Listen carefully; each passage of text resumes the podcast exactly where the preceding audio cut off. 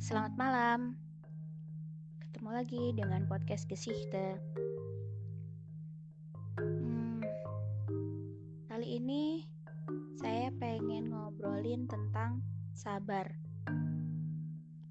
Sabar, kata yang sering kita dengar, bahkan sering kita ucapkan. Sabar, kata yang mudah untuk diucapkan, tapi cukup sulit untuk dijalankan.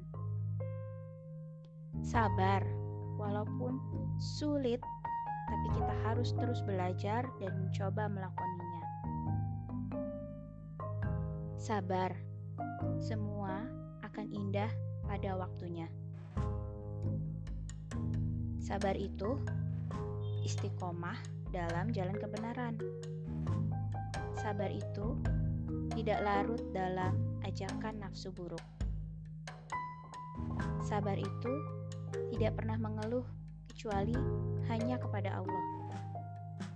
Sabar itu tidak larut dalam keputusasaan. Sabar itu berarti memiliki semangat untuk mengubah keadaan.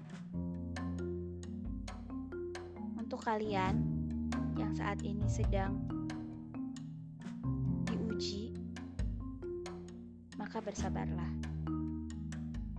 Karena tidak ada kesedihan yang abadi dan tidak ada kesenangan yang abadi. Sometimes passion is just too hard, but we have to keep going. Terima kasih. Selamat malam.